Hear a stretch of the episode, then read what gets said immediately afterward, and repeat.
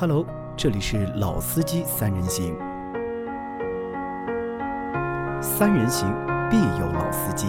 You were the shadow to my light. Did you feel us? Another star, you fade away. Hello，大家好，欢迎收听《老司机三人行》，我是杨磊。大家好，我周老师。啊、那这个星期的这期节目啊，还是我和老周两个人啊。本来老倪是要来的，因为老倪的小宝宝啊，他的儿子总算要读幼儿园了。啊，对的，去开家长会了。今天我女儿也家长会，呃，这个开家长会是开的，全市统一的嘛，都是在同一天。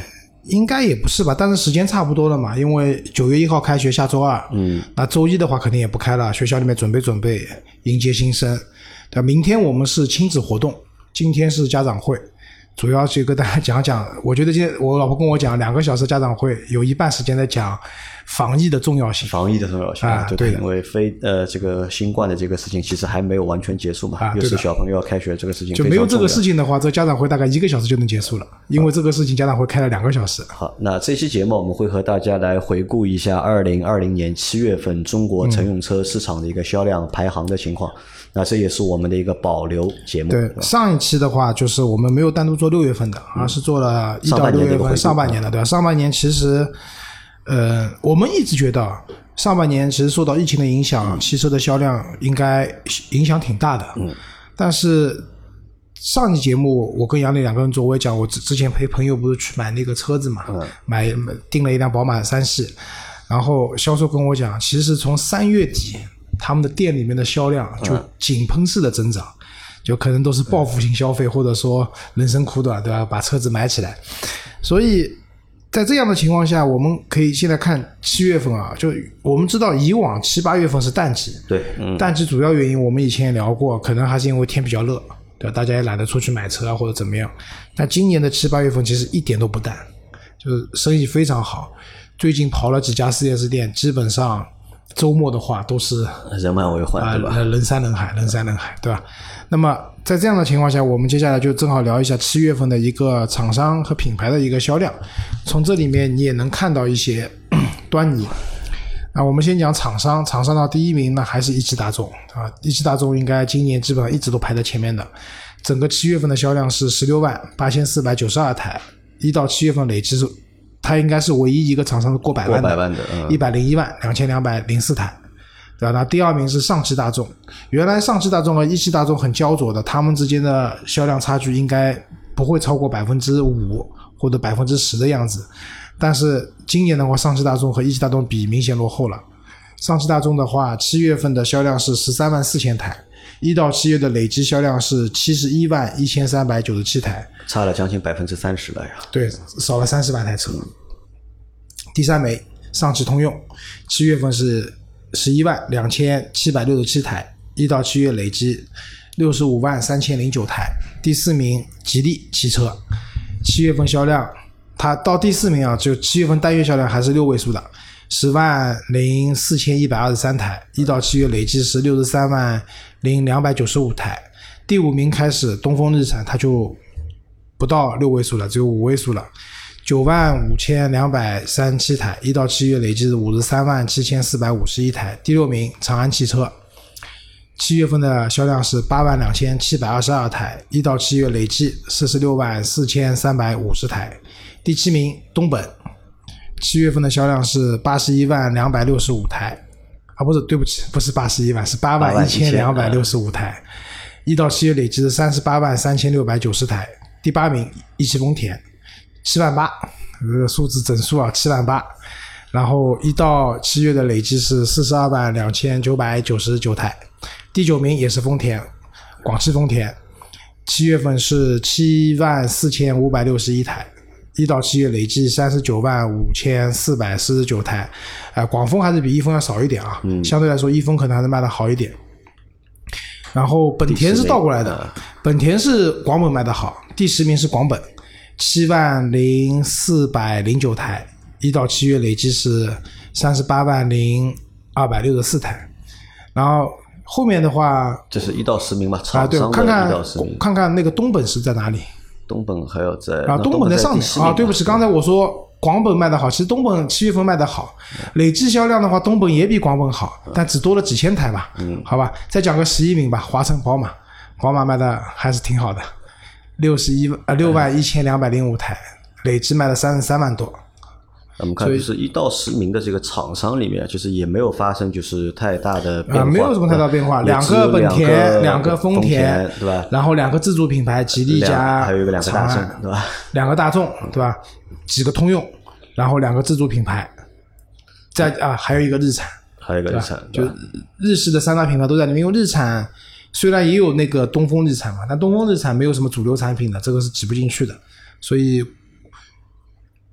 而、不是东风日产，那个叫郑州日产，郑州日对吧？产郑州日产是没有什么主流产品的，对吧？东风日产的主要靠卖轩逸，轩逸就卖了一半了。嗯啊，那我们再往下再看啊，第十二名是那个长城汽车，对吧？五万七千六百七十八台，一至七月份累计三十四万七千五百它四十六台的，一半的量是靠哈弗 H 六呃走掉的然后还有一半的一半是靠那个 M 六走掉的，所以它现在主流在卖的产品其实就是六嘛啊，其实，H 六、M 六吧，就还有一个 F 七，对吧啊，F 七还是比较少的。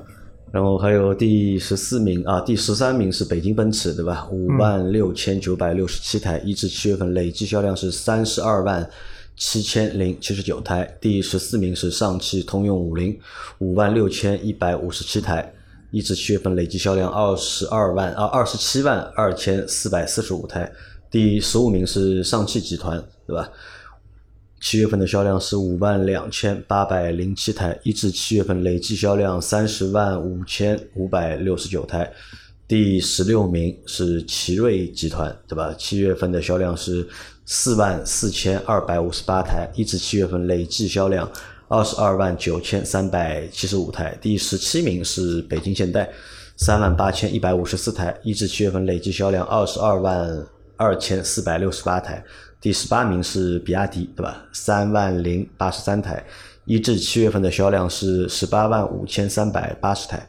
第十九名是广汽乘用车，对吧？七月份的累计销量是两万三千一百零七台，一至七月份十四万零五百七十三台。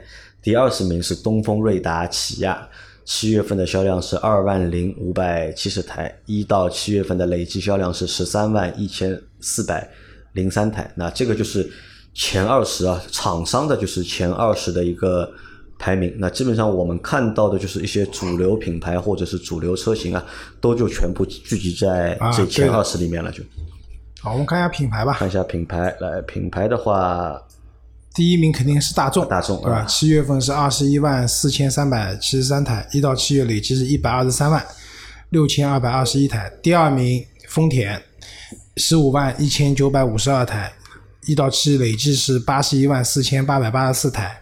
第三名本田，七月销量是十五万零八百九十五台，啊，七月份一到七月份累计销量是七万六千零一百二十台。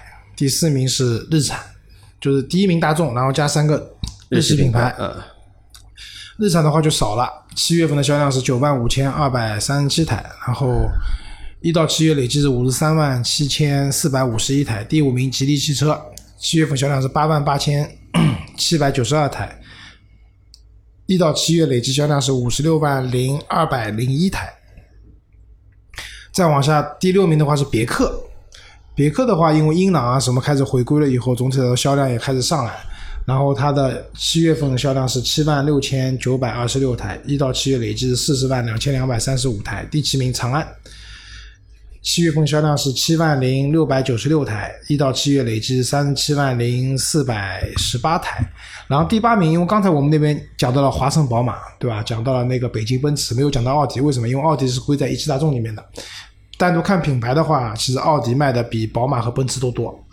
第八名是奥迪，六万五千零八台，一到七月累计是三十三万六千零五十一台。然后第九名宝马刚才念过了，第十名奔驰也念过了，好吧？十一名就是哈佛啊。如果单看哈佛的话，你会发现四万七千五百一十七台的里面，H 六加那个那个 M 六大概占掉了三分之二都不止。呃，可能不止啊。啊，对吧？加一起三万多台车，一一半都三分之二都不止一到十名的品牌，排行一到十名的品牌里面，就是德国品牌有四个，对吧？大众加 BBA 四个德国品牌，然后三个日本品牌，两个我们中国的自主品牌，一个美式再加一个美式品牌，这可能也是什么？也是在目前中国市场上面啊，就是第一阵营，就品牌的就是第一阵营里面，就前十可能就是这十个品牌他们去分掉了，里面有就是自主品牌，有合资品牌，也有豪华品牌，对吧？那么再往下看啊，就是排在第十一名的，就前面老周说的那个哈佛，对吧？哈佛的话，你看哈佛只能轮到就是第二阵营去了。哈佛是三万，呃，哈佛是多少？四万七千五百十七台嘛，一到七月份累计销量是三十万九千七百三十三台。第十二名是现代，对吧？现代是三万八千一百五十四台，一到七七月累计销量二十二万二千四百六十八台。第十三名是荣威，对吧？三万四千八百八十三台。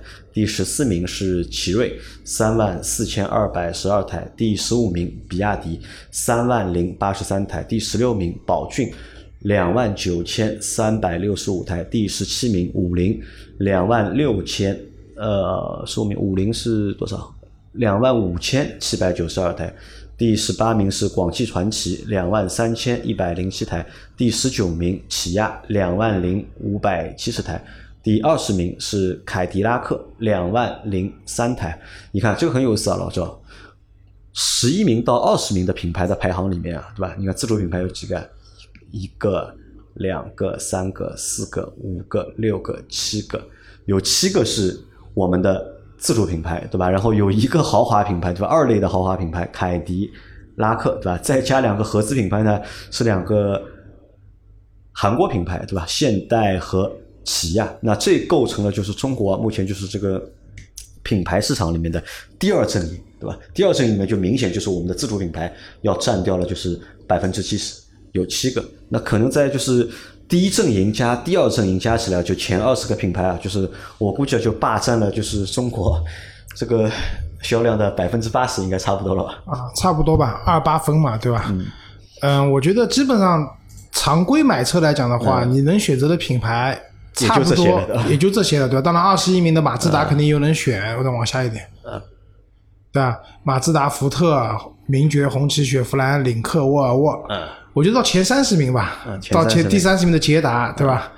大家可以猜一下啊，在目前中国一共有多少个品牌在售啊？对吧？我往下拉一下啊，九十六个汽车品牌在售九十八个啊，九十八个。但是九十八个不包括有些进口纯进口的车子，像雷克萨斯这里面是没有的，啊没有的因为我们这个啊榜单是国产的嘛，啊，对吧？呃，中国自己生产的车嘛，对吧？那一共有九十八个，就是在中国生产的就汽车品牌，算上一些纯进口的，也有一百多个了一百多个，对吧？啊，这个也蛮吓人的，那么多品牌，啊。其实不吓人，你能买的就那些你能买就前三十，对吧？啊，前三十要。考虑的话，就在前三十里面去做大。部分人可能都在前十或者前二十去选择啊你。要如果选到就是第二十一到第三十的话，肯定就这个已经算小众品牌了，已经，对吧？啊，我们再来看一下，就是具体的一个就是轿车的一个销量的排行啊。我们来看一下销量的话，汽车的销量排名第一的是日产轩逸，对吧？七月份的销量是四万四千二百三十六台啊，那它的这个销量，我觉得也非常吓人啊，在七月份可以卖四万多台车，也创了就是四月份所有车型里面就是单车型就是销量最高的一个记录，对吧？它是夺得了第一名嘛，那第二名是大众的朗逸。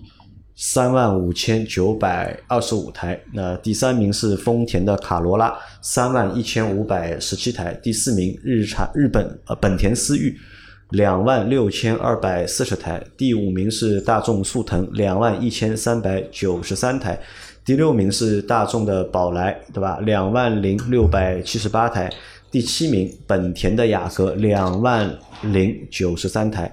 第八名丰田雷凌，对吧？一万九千五百三十七台。第九名长安逸动，一万八千一百八十九台。这个新面孔啊啊，新面孔。第十名是丰田的凯美瑞，一万七千七百八十九台。那这个是就是轿车排行的，就是前十名啊。除了有一台长安逸动之外，其他的都是合资品牌，合资品牌而且这个我觉得长安逸动能够它的这个销量攀升到第九名啊，我觉得也非常不容易，或者也非常的就是神奇，或者是也非常为我们自主品牌啊争气，因为我们自主品牌能够你叫声能够挤进前十，本身就是一件非常难的事情。这说明什么？就是以前我们做轿车品牌的时候，前十名清一色的合资品牌，对，嗯，对吧？然后，但是你做 SUV 的话，前十名基本上当五年开可以啊，五五开都没有，当年可能就途观、昂科威，嗯可以排进前十名，其他的都是自主品牌的车子。但现在等会我们讲 SUV，你会看到 SUV 里面呢，合资品牌车多起来了，嗯，但轿车里面呢，合资品牌车也没有把前十名都霸榜霸掉了，至少有一个长安逸动挤进来了，对吧？说明什么？我觉得市场是更多元化了，然后国产车啊，相对来做的也越来越好了，大家在选择的时候。轿车这一块也会去选择国产车了。那 SUV 那边呢，合资车呢把身价也放下来了。原来可能你想一辆同等级别的，比如说哈哈弗 H 六和它同等级别，你买辆大众的车子的话，买辆途观，就是什么丝绸之路版之类的这样的车子，它们之间的差价可能要五万块钱以上。那大家可能还是会去选择国产的车子，但是现在它的差价也没有那么大了，对，对吧？所以合资品牌的车子也上来了。呃，那这个是一到十的排名啊，一到十排名里面，就是我觉得也没有什么特太，除了就是长安逸动之外，其他的都是正常，就是今年不出意外的话，轩逸应该会拿销冠啊，因为轩逸目前一到轿车七月份、啊、的销冠，它的累计销量已经达到了二十五万两千四百六十一台，领先第二名的大众朗逸的二十万六千五百五十七台，将近五万台啊，这个还蛮吓人的，而且这个差距在每一个月里面还会都在被拉大。拉大，对吧？所以朗逸这个神车啊，神车的这个地位，估计啊，在二零二零年，对吧？要易主了，对吧？要换人了呀。我们再往下看啊，排在第十一名的是别克英朗，对吧？七月份的销量是一万七千三百零五台。第十二名是吉利帝豪，一万七千零十五台。第十三名是奥迪的 A 六 L，一万六千五百八十六台。第十四名是宝马五系。一万五千六百五十五台，第十五名大众的桑塔纳一万五千四百二十六台，第十六名奔驰的 C 级一万四千九百二十五台，第十七名宝马的三系一万四千七百八十一台，第十八名奥迪的 A 四 L 一万四千二百十四台，第十九名奔驰的 E 级。一万三千九百四十台，第二十名本田的凌派一万三千五百六十八台。那在第十一名到二十名的排行里面，我们就看就是豪华品牌要占了几台，占了一半，好像要一台、两台、三台、四台、五台、六台啊，占了六台。豪华品牌占了六个车型，对吧？然后我们有一个自主品牌是那个吉利的帝豪，对吧？那这个是一到十一到二十的一个排名的一个情况。那看一下往我们再往下走啊，看一下还有什么可以说的啊。特斯拉啊，特斯拉是七月份的销量是一万一千零十四台就每个月都过万嘛。啊。那这个而且啊，就是我觉得特斯拉的这个就是。这个销量应该是比较真实的吧，因为我们说过嘛，因为我们这说过，我们现在读的这个表其实是一个就厂家的一个批发数，对吧？是厂家批发给他们的就是销售公司的一个批发数，也可以把它看作是一个产量，对吧？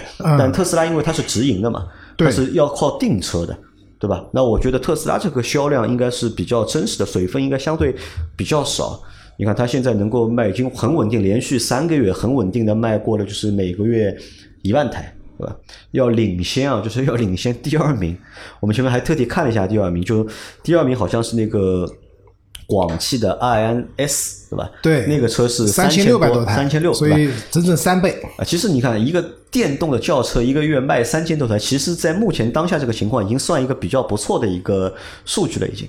但是 Model 三啊，就是它能够轻松的就卖过一万台，那么说明啊，这个车其实号召力还是非常大的。虽然说我们平时也经常会吐槽这个车，对吧？也会就是说一下这个车的各种各样的问题，但实际的一个市场的反馈还是非常的喜人吧？我觉得，或者非常的就是市场还是非常认可这台车的。如果 Model 3的产能能够保持更好、更多，加上接下来的价格能够再降，对吧？比如说二十五万甚至更低，这个销量还会再上去，还会再上去，对吧？好，我们再往下看，还有什么可以看的？红旗的 H 五对吧？七月份是卖了六千四百六十二台啊，那这也对红旗来说也算一个就是非常不错的一个销量了。好，你再看一下排在第三十七名的是领克的零三对吧？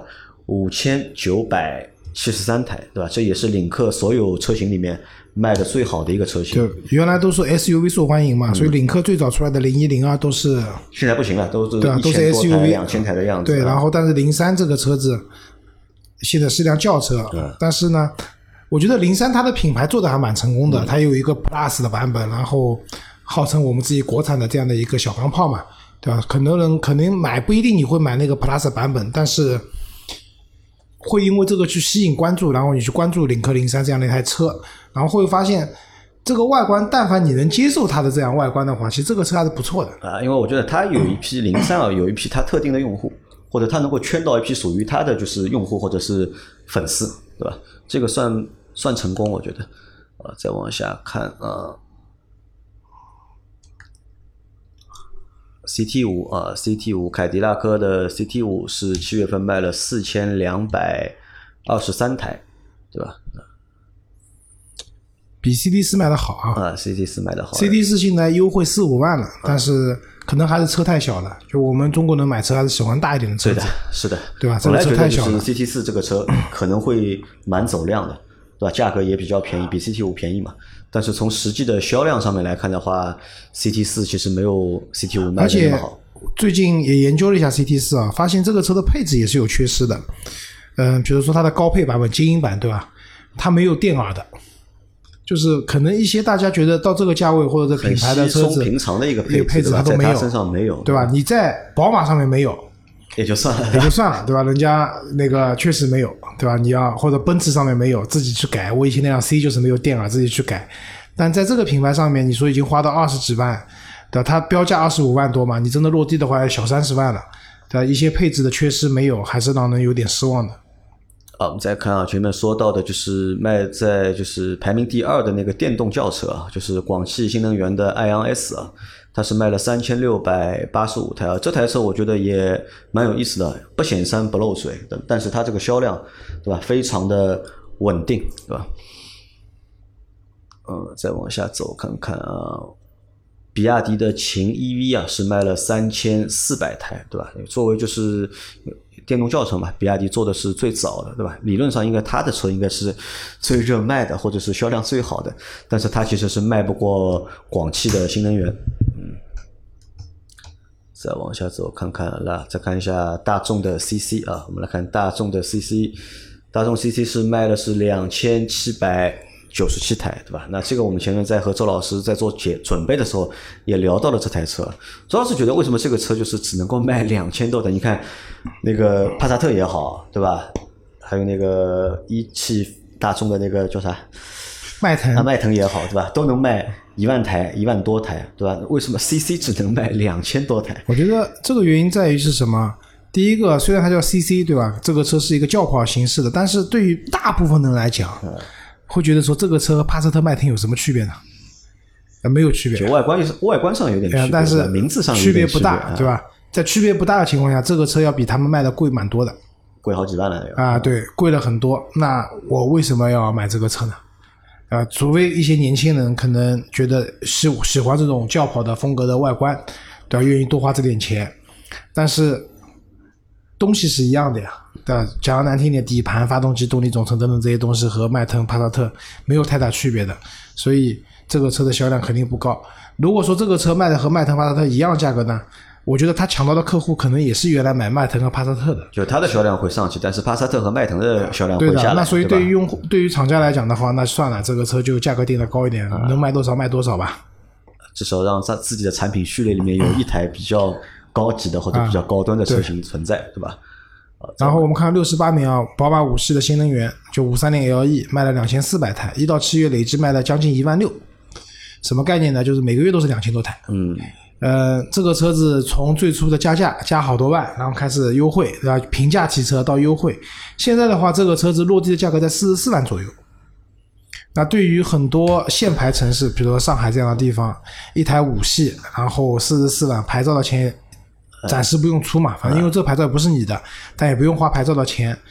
的话，四十四万减掉九万，减掉九万，三十五万，那三十五万什么概念啊？性价比很高，对吧？然后顺便提一嘴，宝马叉一的那个混动，落地价格在三十三万左右。三十三啊，，对，那去掉牌照二十来万，对吧？其实很多人也是比较能接受的。呃，排在第六十九名和七十名的分别是福特两兄弟啊，福特的福克斯和福特的蒙迪欧，对吧？福克斯是卖两千三百六十六台，蒙迪欧是卖两千三百十五台，蒙迪欧算卖的好的这个月，因为它累计才卖了一万一千多台，对吧？平均下来一个月两千台是不到的蒙迪。欧它也换代了嘛，嗯呃，这个两个也算难兄难弟啊。排在他们后面的是七十一名的沃尔沃的 S 六零啊，换代后的二四六零啊，也只卖了就是二两千两百五十九台。那这台车我觉得多多少少也是有点可惜的，因为那个车我还蛮喜欢的。只是这个车可能的确是卖的贵了一点，可能对吧？如果这个车卖到二十万左右的话，可能销量会那二十万台上 S 点。四零怎么办 S 四零怎么办？？V 四零怎么办？啊都可以淘汰了呀，我觉得 S 四零、V 四零都可以淘汰了。那不行啊，不能淘汰。啊，再往下走，好像轿车的话就没有太多的东西了。金牛座啊，金牛座啊，1741金牛座是卖了一千七百四十一台，它还是会有一些，虽然我不太喜欢这个车，但是它还是会有一些比较固定的一个用户那。其实我觉得这个是为什么啊？就这个得益于啊，就是福特啊，四 S 店还是比较多的，啊，对吧？毕竟是个大牌子嘛，对吧？它还是有沉淀的。进去以后看一下你多多少少，对吧？你就在选车的过程当中，你还是能够看到它的店，对吧？你进去之后，进去一百个人，对吧？或者进去一千个人，对吧？总可能有几个人，对吧？是看得中里面的车嘛。对的，啊，你看，你看它的它的金牛座和它的福睿斯，对吧？也是排在一起，对吧？金牛座是卖了一千七百四十一台，福睿斯是一千七百四十台，而且你看福睿斯啊，福睿斯这个车本身也是福特就是赖以就是生存的一台车，对吧？因为福睿斯是一个中国特供版嘛，对吧？以前它销量还是比较高的，一个月你至少能够卖个六千台、七千台，对吧？但现在你看七月份它也只卖了就是一千七百啊一千七百四十台，对吧？这个呃蛮蛮惨的，我觉得可怜啊。包括就是它的另外一台车，我们后面要说到的那个 SUV 板块里面，它的那个锐志啊，对吧对吧？寄予厚望的也蛮锐志，惨对吧？七月份也只卖了就两千八百多台，两千九百多台，还卖不过冒险家卖不过冒险家。冒险家一个月去年呃七月份是卖了三3000多台千九百多台，对吧？你看小鹏的 P 七是卖到了一千七百二十五台，在七月份，对吧？凯迪拉克的 CT 六是一千七百二十三台，那这个都是一千多台的，好吧？那我们这个也不看了，我们来换那个，就是关于小鹏 P7，我想讲一句来啊来，你来说，就之前有一次去和生汇买东西嘛，然后进去再特意看了一下小鹏 P7，其实车子的做工、用料、空间各方面，包括它的那个仪表盘的设计等等，我觉得都还不错的。然后车子的整个外观，其实它对标的是 Model S，尺寸方面都是对标的 Model S。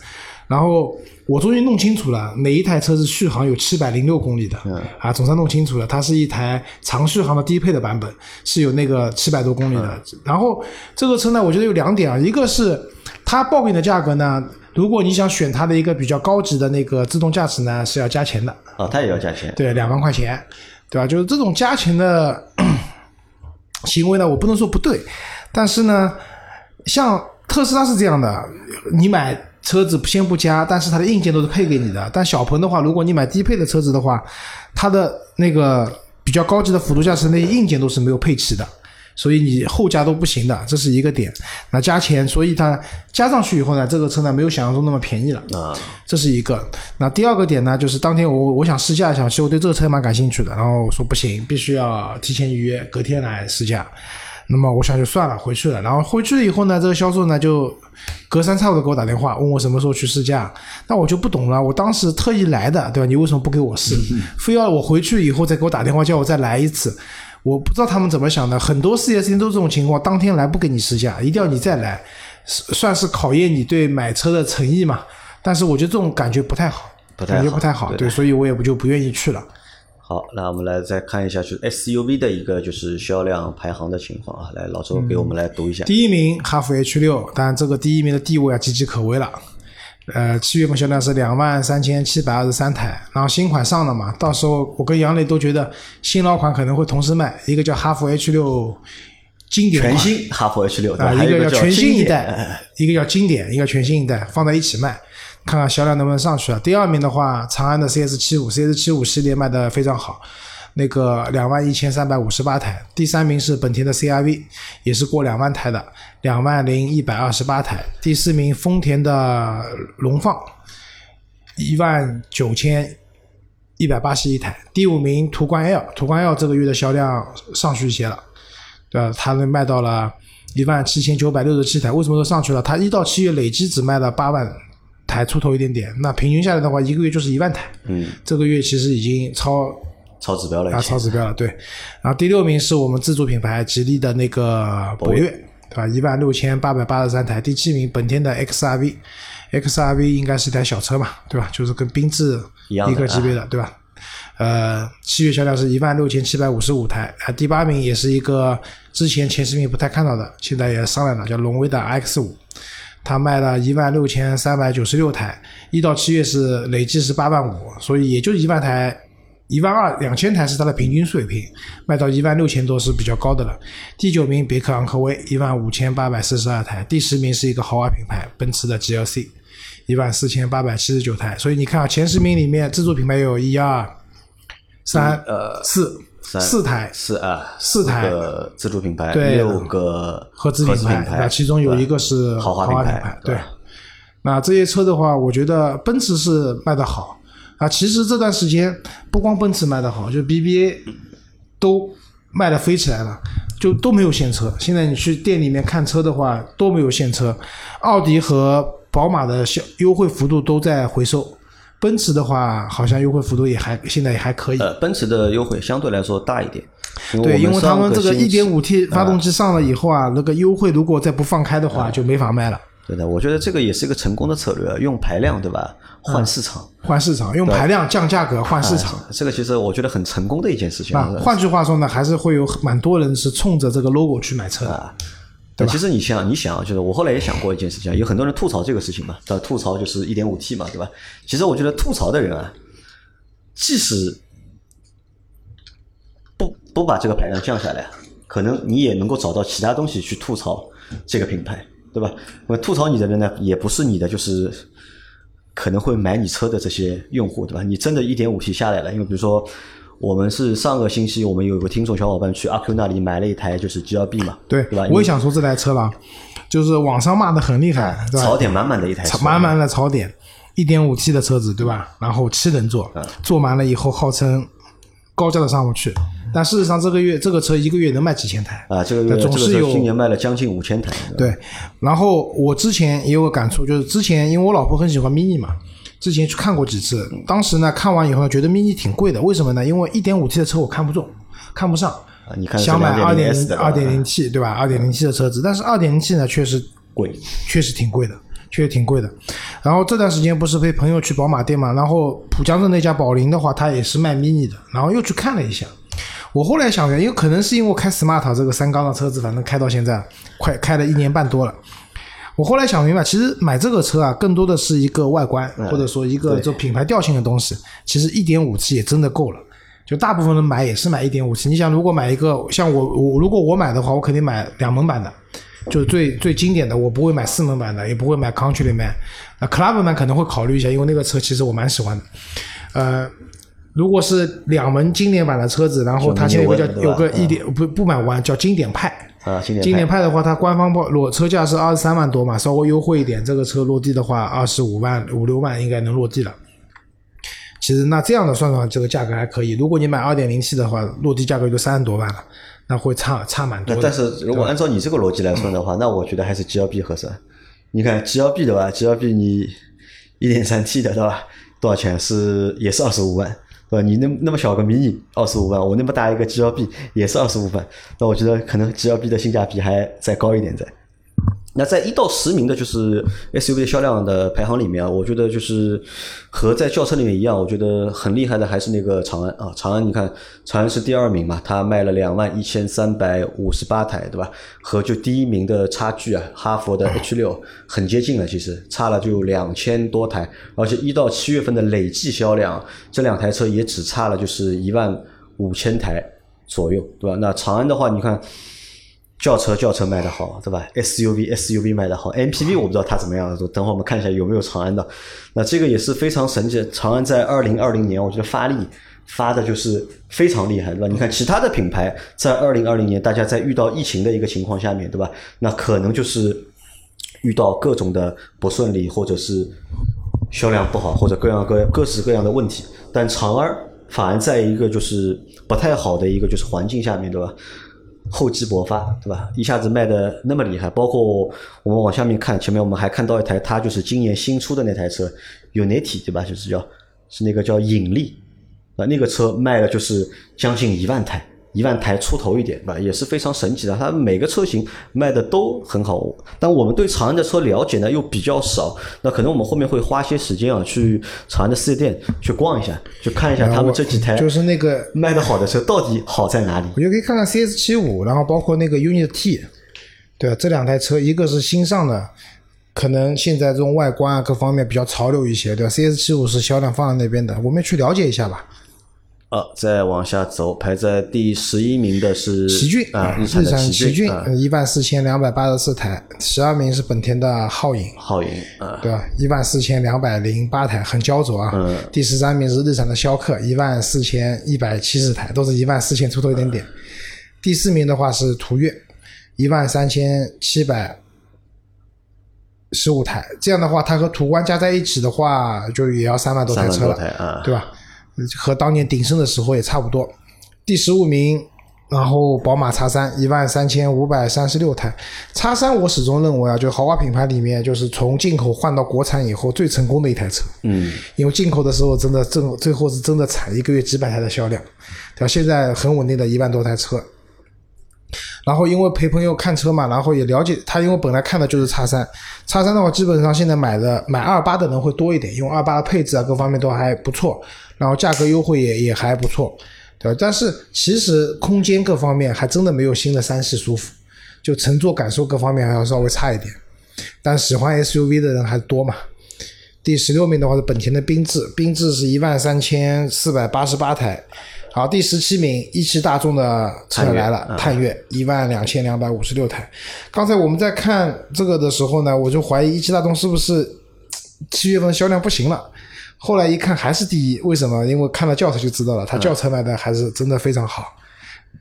然后还有一个就是它的小车嘛，就是探岳啊，然后 SUV 一些小车其实还是有些销量的。探戈对吧？探岳，啊，第十第十八名，吉利的缤越啊，吉利的一台小小型的 SUV，这个车我开过的，其实还不错的，一万一千六百七十一台。十九名，奥迪的 Q5L，买我相信买四零的人应该蛮多的，因为四零的车现在都已经降到三十万以内了，一万零四百五十六台。第二十名是广汽传祺的 GS 四，一万零四百四十一台。第二十一名，奇瑞的瑞虎八一万零四百二十六台，这个就后面这些 SUV 都很焦灼啊，就可能就差几十台、几十台这样的差。你看第十一名到第二十名啊，就是有两台，就是只有两台自主品牌的车，对吧？一一台是广汽的传祺 GS 四，还有一台是吉利的缤越，缤越，对吧？那这个可能现在又又发生了一个什么情况？你看在之前啊，之前几年里面啊，就是国产的 SUV 啊卖的还是比较好的，还是，但是现在看二零二零年的数据，七月份的数据来看，好像就是不行了，好像。我倒是有个感触啊，就是 GS 四啊，就我记得我们刚开始做节目那一年，GS 四年底的时候差点就问鼎销冠了，和 H 六去争那个第一名嘛第一名的对吧？争争第一名的存在的，但是现在你看就完全那个了，这说明什么？就是一个汽车品牌出了一台热卖的车型，怎么样把这辆车始终去热卖？然后换代以后还能热卖，换代以后还能热卖，就一代代的传承能做下去。这个我觉得就是两个字嘛，底蕴，啊，底蕴对吧？就是很多车，就是那些比较厉害的品牌啊，他们的底蕴比较强大，对的，所以他们的车子可以一代一代的做下去。但是 GS 四这台车呢，我们不能说广汽传祺有多差，但是这台车确实，我感觉生命周期的末端也到了。那它已经是换代了，它已经换代了，啊它已经是因为是今去年年底去年年底换代的，对吧？但是换完以后就明显就不成功？但其实就第二代和第一代的差别，除了就是外观上有些差别，但是动力总所以成配置所以在我看来，这都不叫换代，知道吧？这都不叫换代，这只是一个 facelift，对吧？所以，那你你拿好几年以前的车子热卖，然后现在换一个壳，然后重新来要热卖，这也是蛮难的。但是呢，也不也不绝对。你看轩逸，啊，轩逸对吧？或者轩逸或者那个奇骏嘛，我就看奇骏啊啊，排在奇骏第十名的奇骏对吧？奇骏那么多年来都是这张脸对吧？啊，对它的销量一个月总共能卖一万多台对吧？啊这个我觉得也是很神奇的一件事情。啊，我们再往下看看，下走啊，我们再往下啊，走。长安的 UNI T 是一一万零零八十一台啊，也卖过过万了，哎，这个我觉得还蛮神奇的，因为这个车刚出来的时候，因为我们有一期节目说过这台车的嘛，因为当时只是觉得这台车长得比较运动，或者长得比较俏皮。反正我觉得它长得挺像菲斯的，嗯，现在的菲斯那台车子，会蛮受就是年轻人的这个就是喜欢的，但的确你看它这个销量对吧，一万零八十一台对吧？作为一台新车对吧？今年刚上的一台新车嗯对对吧？上来才几个月时间就能够销量过万对吧？这也算一个非常成功的一个对新的车型。然后宝马叉一二十七位的宝马叉一八九二九叉一我这次也去看了一下，就叉一现在啊，你这个车子，如果你要去跟叉三对比的话，它的空间完全不输，甚至要更大一些，前驱平台的一台 SUV，对，这个是也是 X 一卖的比较好的一个原因吧，空间大，然后价格相对来说便宜很多，对，然后又是一个挂了蓝天白云标的车子，比较吸引人的点在这里。但是呢，你仔细看这个车呢，它档次感是不足的，就它你可能看外观、看大小、看尺寸、看空间，它和叉三比没有没有什么明显的区别，或者说弱势。但是你看看它的那个，比如座椅的设计啊、用料啊、中控啊这些东西啊，那觉得档次感还是要差一点的。哦，再看一下排在第二十八名的是红旗的 HS 五、对吧？七月份的销量是八千七百七十五。红旗有两一台轿车，一台 SUV 都卖的还不错，呃，这个算是也是一个不是非常好的一个销量了，八千多台的一个销量。那我们再往下走，看一下还有什么车可以说一下的。呃，叉 T 四啊，凯迪拉克的叉 T 四是卖了五千八百五十二台，这个也 x T 五是是五千七百五十五台这，个也是凯迪拉克就是卖的最好的一台车了，叉 T 四对吧？但 CT 四就不行了，对吧？叉 T 四卖的比较好，CT 四不行。再往下走看啊，领克零五啊，领克零五是卖了四千一百四十八台，也是领克的就是 SUV 车型里面嗯。卖的最多的一台。啊，对，你看 GLB，刚刚讲了 GLB 四千九百九十四台，一到七月累计是三万台嘛，啊。所以差不多一个月就是四千多台的样子，对的，对吧？它的固定受众还是在那边的，它再怎么吐槽，啊，还是有销销量的啊冒，险家三千九百零六台，三千九百零锐志卖的好啊，啊，锐志只有两千八百多台。这就相当于什么，知道吧？有一天雷克萨斯的 ES 卖的比凯美瑞多了，嗯，对吧？相当于这样的一个概念的啊，东西，你看这个真的也蛮有意思啊！就你看两个车对吧？其实是百分之九十九的一个就是相似度，呃，九十九没有，八百分之七八十吧，对？除了就是长得不一样，内饰啊，不一样，用用料也不一样对，吧？价格售价也不一样，它它要比那个就是锐志要贵好几万来对，因为我是觉得从理性消费的角度来讲啊，锐志性价比更高一些。锐志性价比更高，对，因为就是虽然我说可能有百分之二十不一样，嗯用料不一样等等，但是它的核心的动力总成，车上最值钱、最值钱的那些东西，嗯，都是一是样的一。样的，对吧？但是这两个车其实我都去开了嘛，因为锐志我去开了，林肯的这个冒险家我也去开了。其实开下来，说实话，感觉还是就是这个冒险家要比那个锐际要好很多哟，对吧？虽然是同一台车，但我觉得开起来感觉完全不太一样，这两台车。我们再往下走，看一下，呃，领克零一的话，现在七月份是卖了两千九百二十台，那也不算多啊。锐际是两千九百十五台啊。再看看啊，雪佛兰的探界者两千八百六十一台啊，这个销量也好差。其实雪不是探界者的问题，是整个雪佛兰车都卖的非常差，都不行刚才我们看那个品牌里面，雪佛兰排名都已经排到我们讲的小众品牌里面去了。嗯，对的，按理说，雪佛兰并不是一个小众品牌，嗯对吧？这说明什么原因啊？未来的 ES 六啊，未来的 ES 六是卖了两千六百十台，对吧？排在它后面的是理理想 ONE，对吧？两千四百四十五2445台啊。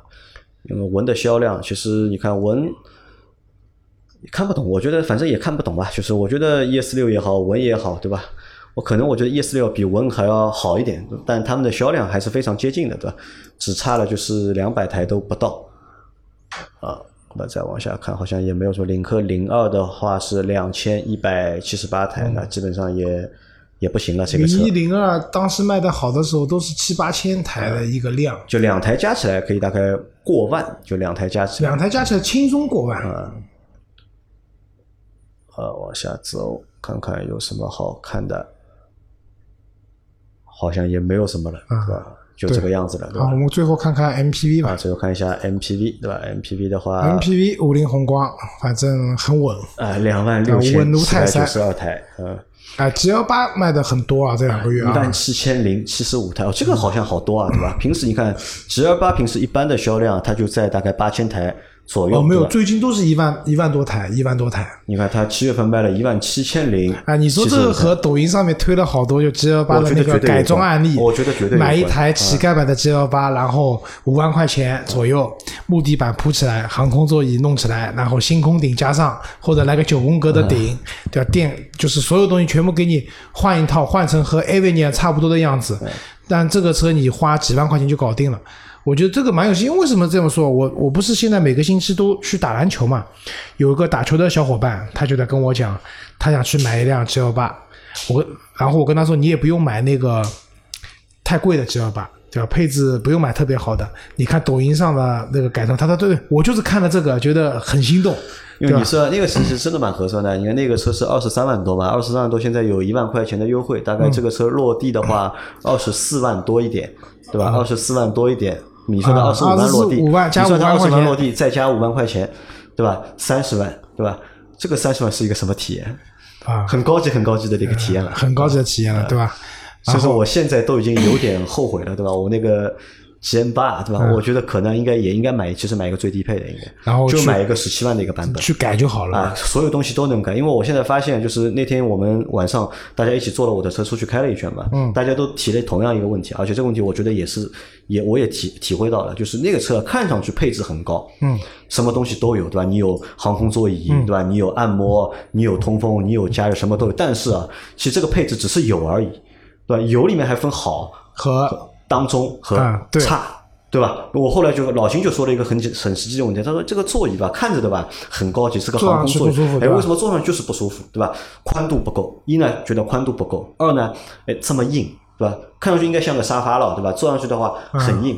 你个按摩对吧？按摩起来，这个按摩功能就是可能对小朋友来说，这个是按摩。老周，你要坐在我那个车上对吧？他那个按摩起来，你会觉得哎，只是觉得有东西在动，但是没有力度，对吧？对，所以怎么讲？就厂家配给你们这些东西啊，其实大家知道，这个进货价都挺便宜的，所以东西杨磊讲的就是很就是最简单嘛。以前很多车便宜的车也带那个各种功能都带，各种功能，比如说全景影像，那个宝骏七三零也有的，看得清楚吧？完全看不清楚。啊，宝骏七三零还可以，宝骏七三零你那个。全景的边上看不清楚你那个倒车影像是可以看，那个边上是完全看不清楚的，对吧？那但是有和就没有有和啊就有和没有和 有和里面还分好不，零和一是质变，对吧？一到一百、哦不？，但我觉得不是的。你零到一虽然说我们讲质变，但是你零到一这个东西不好用不舒服，还不如没有。你把钱省下来，我自己去嗯后面自己加装啊，对吧？好吧，然后往下吧。第三名的话是东风的风风行凌志，反正基本上现在对吧？第三名就是四它千两百六十点，你看这个太太恐怖了。就 MPV 的第一名和第二名，对吧？都是第一名是两万六千多台，第二名是一万七千多台，第三名就名对吧？4000直接跳到了就是其实四它比较。常规的一个数字就是四三四千台的样子。嗯你看第四名是 GM 六，对吧？三千七百零三台。第五名奥德赛三千三千3000台七百台，3700台第六名是广汽传祺的 GM8 八，对吧？三千五百，这里面有一台七十一台啊，你贡贡献的吧了一台，这个尾数是我贡献的，对啊，吧？你你这个七十一的一是你贡献啊的，第七名是宝骏的七三零，三千五百五十八台。第八名是吉利的嘉际新能源，对吧？三千二这也蛮神奇的。新能源居然可能占了嘉际的主要的销量了，啊对吧？对三千两百五十台。嗯，爱丽绅卖的不好了第，九名艾力绅两千八百四十一台，对吧？啊第十名大众的蔚来蔚然，对吧？两千七百四十四啊，这也是一个问题啊。你想，如果将 NPV 里面的话，G L 八这个霸主地位啊，啊对吧？宏光我们不讲，这面包车，G L 八这霸主地位真的很难撼动。你说未来论尺寸比 G 幺八大，比 G L 八大，嗯，论品牌大众和别克比至少不差，不相上下。嗯，嗯，可能还是在国人心目中别克要高级一点。别克高级点。但是说蔚来没有人知道，说 G L 八都不用加别克两个字，啊对的，对的，对吧？你说谁会去讲我我买一台别克 G L 八？嗯，不会的，肯定就说我买台 G L 八，对吧？但是你说你买了一台蔚来，别人不知道，你肯定跟他讲我是大众的车子。哎，你看啊，就是这个奥德赛对吧？奥德赛是三千七对吧？然后艾力绅是两千八百四十啊一。那这两个车型其实都比前两个月卖的要少了一千多台。嗯，之前这两个车型大概能够卖个四千多台，没有什么太大问题，四五千台的样子对吧？可能这个是什么？和你前面说的那个改装啊有蛮大的关系的。因为你看，艾力绅也好，奥德赛也好，这个车都不便宜啊。我买这个车就买个低配落地的吧，都要小三十万，低配的落地都要小三十万。反正我在抖我我抖音上看的比较多的，我没怎么看到过奥德赛或者爱丽绅的改空间不够装方案。，空间不够，改不了。对 G L 八的改装方案非常多，杨磊的 G N 八我也看到过的。怎么讲？就是这两台车让 G L 八最多的。那别人花这个钱，对吧？我买这个车，然后把它改成一个我想要的样子，其实也蛮好的，对吧？好吧，那这个就是 MPV 的一个销量，后面也不读了，后面的话都是很惨，都是三位数的，都是。啊，啊，那我们今天的这期节目关于七月份的中国乘用车销量排行的节目就到这里，感谢大家的收听，好吧那我们下期再见，拜拜。拜拜